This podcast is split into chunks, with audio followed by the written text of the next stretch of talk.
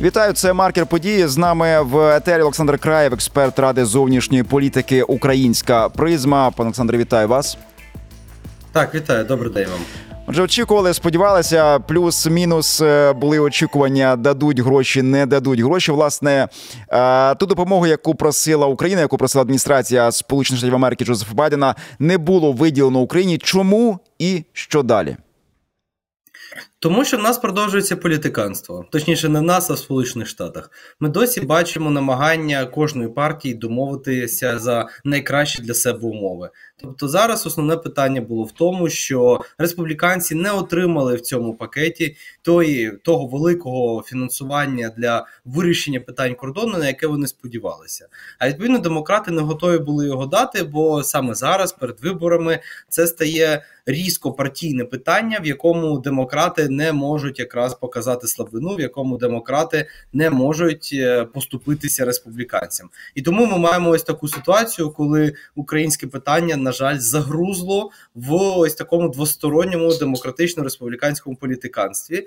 Ми стали заручниками буквально таки цих дебатів. Є і позитив. Насправді ми бачимо готовність авторів цього законопроекту подати його знову. Ось уже буквально на цьому тижні, тобто пройде якесь внутрішнє е, внутрішні переговори буде внутрішній компроміс між демократами та республіканцями, і відповідно наступного тижня можливо очікувати вже нового голосування. Ну, 49 було за при необхідних 60. Оцих 11 е, людей, яких не вистачило. Вони мають імена. Чому і чи можна було принаймні е, спробувати їх вмовити, мотивувати, проголосувати за? Як мінімум, двоє з них точно мають імена. Причому це один демократ, один незалежний е, сенатор, який проголосував проти. Незалежним сенатором є Берні Сандерс, ну той самий старий досвідчений соціаліст. Ну дуже така неординарна особистість, м'яко кажучи. Він проголосував проти, тому що, ну незважаючи на те, що Берні Сандерс а, має єврейське походження, він проголосував проти допомоги Ізраїлю. По суті, тобто Україна тут ні до чого, і кордон тут ні до чого. Друга людина, яка проголосувала проти серед демократів, демократів, як не дивно, це був автор законопроекту Чак Шумер, лідер демократичної більшості. Він проголосував проти з дуже банальної причини. Якби він був за як спонсор законопроекту, він не зміг би його знову подати до голосування. А так як він проголосував проти, він може внести в нього правки і відповідно ще раз подати його на голосування до Сенату наступного тижня. Інші 10 голосів, які необхідні, це по суті Міч Маконел, тобто лідер е, лідер республіканської меншості в Сенаті, і декілька його колег, е, найбільш консервативних сенаторів, які в принципі готувалися підтримати цей законопроект за наявності там позиції про фінансування посилення південного кордону. Що їм треба, щоб переконати? Ну просто повернути цей законопроект до його початкового виду, яким він був ще на початку жовтня минулого року, тобто повернути його до ситуації Україна плюс Ізраїль, плюс Тайвань, плюс кордон. І тоді мені здається, якраз ця розмова піде набагато швидше. Ну, от українська делегація, яка прибула до Сполучених Штатів Америки, пишуть часто на чолі з Єрмаком. Я все ж таки думаю, що на чолі з головою Верховної Ради України Русланом Стефанчуком, бо він по конституції друга людина в державі, хто б собі що там не думав. Наскільки це була важлива е, важлива поїздка? Наскільки це вплинуло можливо на е, голосування? І якщо говорити поза голосуванням, про що говорили ну от у меров за зачиненими дверима з Остіни, можливо, були інші розмови, окрім грошей. Що ця е, що цей візит ще мав е, на меті, чи вдалося цієї мети досягти? Ну, перша і основна мета така більш ідеологічна. Ми продовжуємо підтримувати принцип нічого про Україну без України. Тобто, ми маємо бути присутні, ми маємо бути там. Ми маємо отримати можливість е, консультувати наших партнерів. Ми маємо отримати можливість з ними спілкуватися щодо тем, які є взаємно важливими для нас. Тобто, насправді тут дуже і дуже багато цієї нашої, я б сказав, ідеологічної дипломатії, що про нас ніхто нічого не має вирішувати без того, щоб ми там мали слово. Це перше. По-друге, вона була важлива, тому що якраз е, на щастя ця делегація привезла дуже багато наших військових експертів. Вона привезла наше керівництво Міноборони. Тобто, це необхідно було для того, щоб україноскептикам пояснити, що допомога для України це не просто гроші, які виділяються, ну як було з Афганістаном, кудись в далеку країну, і там ці гроші вже просто пропадають. Нам було треба було чітко пояснити усім україноскептикам, куди йдуть гроші, на що вони йдуть, чому вони нам потрібні саме зараз, чому саме в такій кількості, і найголовніше дати від який наш план, тобто куди ми рухаємося, який в нас е, поступовий шлях до отримання нашої перемоги. Тому мені здається, ця делегація мала там бути. Звісно, знову ж таки неприємно, що і наше медіа, і американські медіа багато в чому називає це делегація Єрмака, і що в принципі увага в першу чергу була прикута саме до керівника офісу президента, а не до військових професіоналів, які мали якраз би бути центром цього всього. Але ну маємо, що маємо. Головне, що вони спрацювали так, як треба. То в будь-якому разі ми маємо шанс і надію до нового року одержати позитивний результат голосування в конгресі за цей законопроект, так? Так, тобто ми залишаємось поки оптимістами. Штука в тому, що провалили не голосування по суті тобто не за сам законопроект, а провалили процедурне голосування про виставлення його на дебати. Угу. Ну бо так працює голосування в Сенаті. Спочатку вам треба 60% голосів за те, щоб почати дебати по певному законопроекту, а потім цей законопроект може пройти із 50 голосами підтримки. Тобто, в другому голосуванні йому вже не треба 60% підтримки. І тому ось таким чином питання було саме процедурне, що ось текст законопроекту ще не такий, який готовий бути представлений на дискусії дискусії на дебатах. А тому, відповідно, у нас ще є шанс того, що будуть внесені відозміни, що будуть проведені певні переговори, і вийде досягти певного компромісу. Ну, це умовно кажучи, як в Українській Верховній Раді е, ухвалюють порядок денний, і потім вже він е, опрацьовується в залі. Ну тобто, цей порядок денний не було не було проголосовано. То знаєте, що ще негативно в цій історії, що поки Україна на своїх фронтах з нашими партнерами е, провалюється, ну не Україна провалюється глобально питання українські провалюються підтримки України. Наш ворог працює. Я не скажу, що ефективно. Ви зараз скажете, ефективно чи не ефективно, але працює методично і активно. Владимир Путін чи його двійник, не знаю, хто з них там літає, був е, в Об'єднаних Арабських Еміратах. Питання ціни нафти дуже важливе для Росії. Росія зараз на нафті заробляє більше, ніж заробляла до повномасштабного вторгнення на секундочку. Ну і плюс ще президент Ірану має прибути до Росії, де теж має відбутися зустріч з Путіним. Це партнер Росії. І бачимо, що Росія своїми партнерами працює ефективно. Е, зброя, е, питання енергетичні вони вирішуються. Наскільки це загрозливо для нас? Це насправді загрозило. Ну, все, де росіяни можуть ще заробляти, усюди, де вони можуть ще отримати хоч якісь ресурси, хоч якусь зброю, хоч якісь гроші. Це все дійсно для України загроза. Причому загроза повноцінна, і нам не треба применшувати важливість цих переговорів. Звісно, не всі переговори для росіян є вдалими, не всі переговори для росіян дають такий же потенціал співпраці, як, скажімо, дає нам потенціал співпраці зі Сполученими Штатами. Ну, скажімо так так, в мене не повернеться язик порівняти навіть ті ж об'єднані Арабські Емірати із потенціалом військовим, е, економічним і політичним Сполучених Штатів.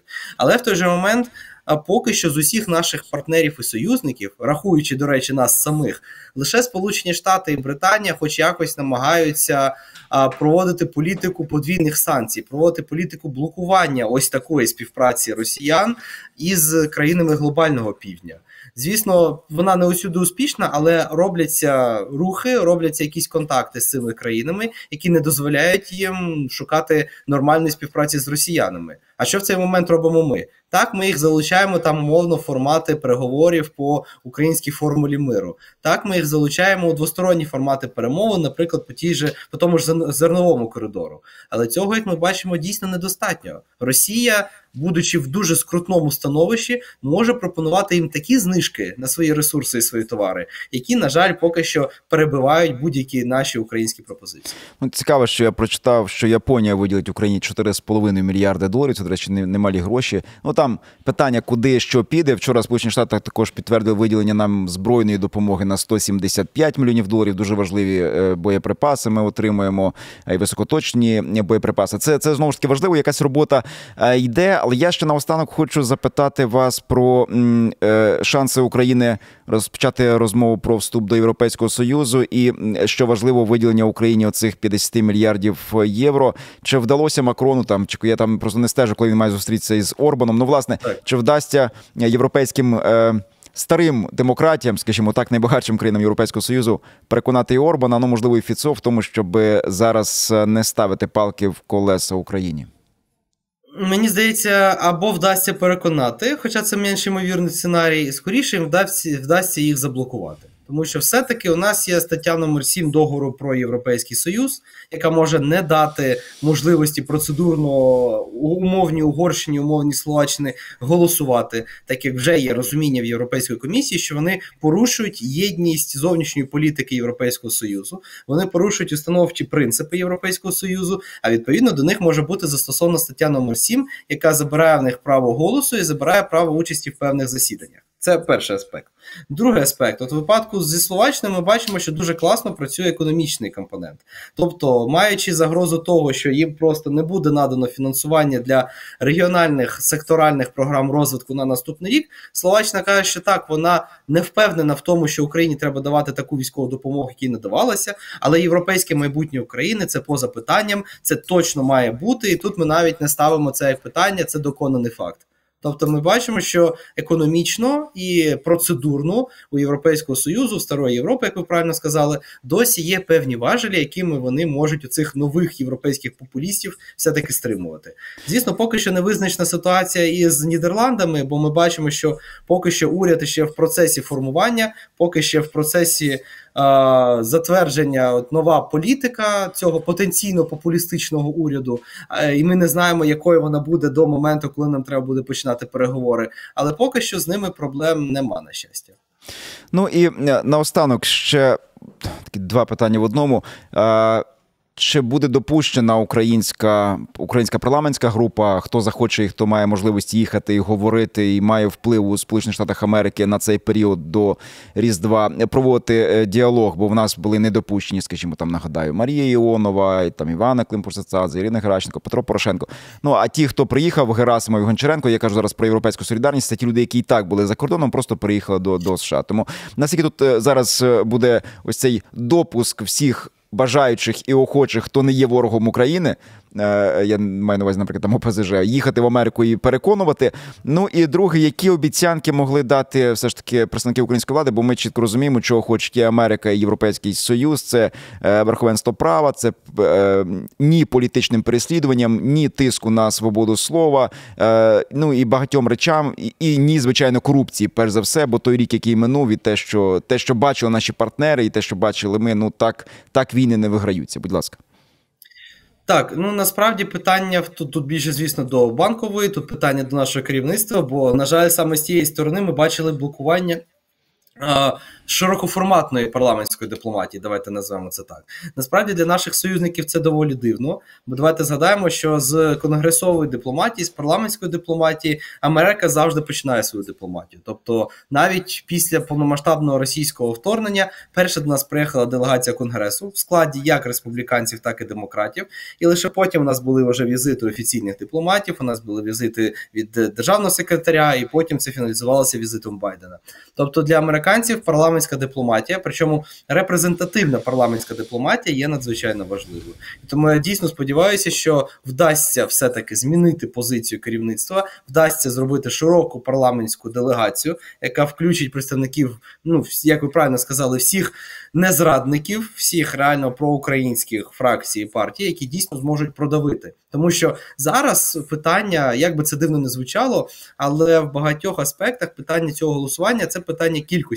Просто невелика делегація фізично не зможе проговорити, опрацювати всіх необхідних сенаторів. А потім вже зважайте, що нам ще треба працювати з палатою представників, яка набагато складніша, яка набагато більша, яка набагато менш налаштована голосувати за проукраїнські бюджети. І якби нам просто не вистачатиме людей для того, щоб вчасно пропрацювати це з кожним американським політиком. Тому я дуже сподіваюся, що дійсно розширення парламентської делегації відбудеться, і це дійсно зіграє на руку Україні. Ну і наостанок зовсім вже коротко. Чи е, читали ви реакцію е, американського політикуму, перш за все, можливо, і їхніх лідерів е, думок на е, ось цю неочікувану і несподівану відмову Зеленського від виступу перед, перед парламентарями? Е, Реакцій було, якщо чесно, не дуже багато. Ну, деякі були здивовані, але все ж після того, як пройшли ці слухання, всі зрозуміли, що Зеленський просто вирішив бути обережним. Він вирішив не бути громовідводом для цієї. Е, Для цього протистояння, для цієї словесної перепалки, яка потім розгорнулася на слуханнях. Тобто, по суті, вони це сприйняли як просто таку собі політичну обережність. Дякую, дуже, що долучилися. Дякую за ваші коментарі. Олександр Краєв був з нами експерт ради зовнішньої політики Українська призма. Проговорили про голосування щодо допомоги Україні і про перспективи, які ми самі повинні зараз е, створити. Дякую, що були з нами. Залишайтесь за ФМ Галичина і до побачення.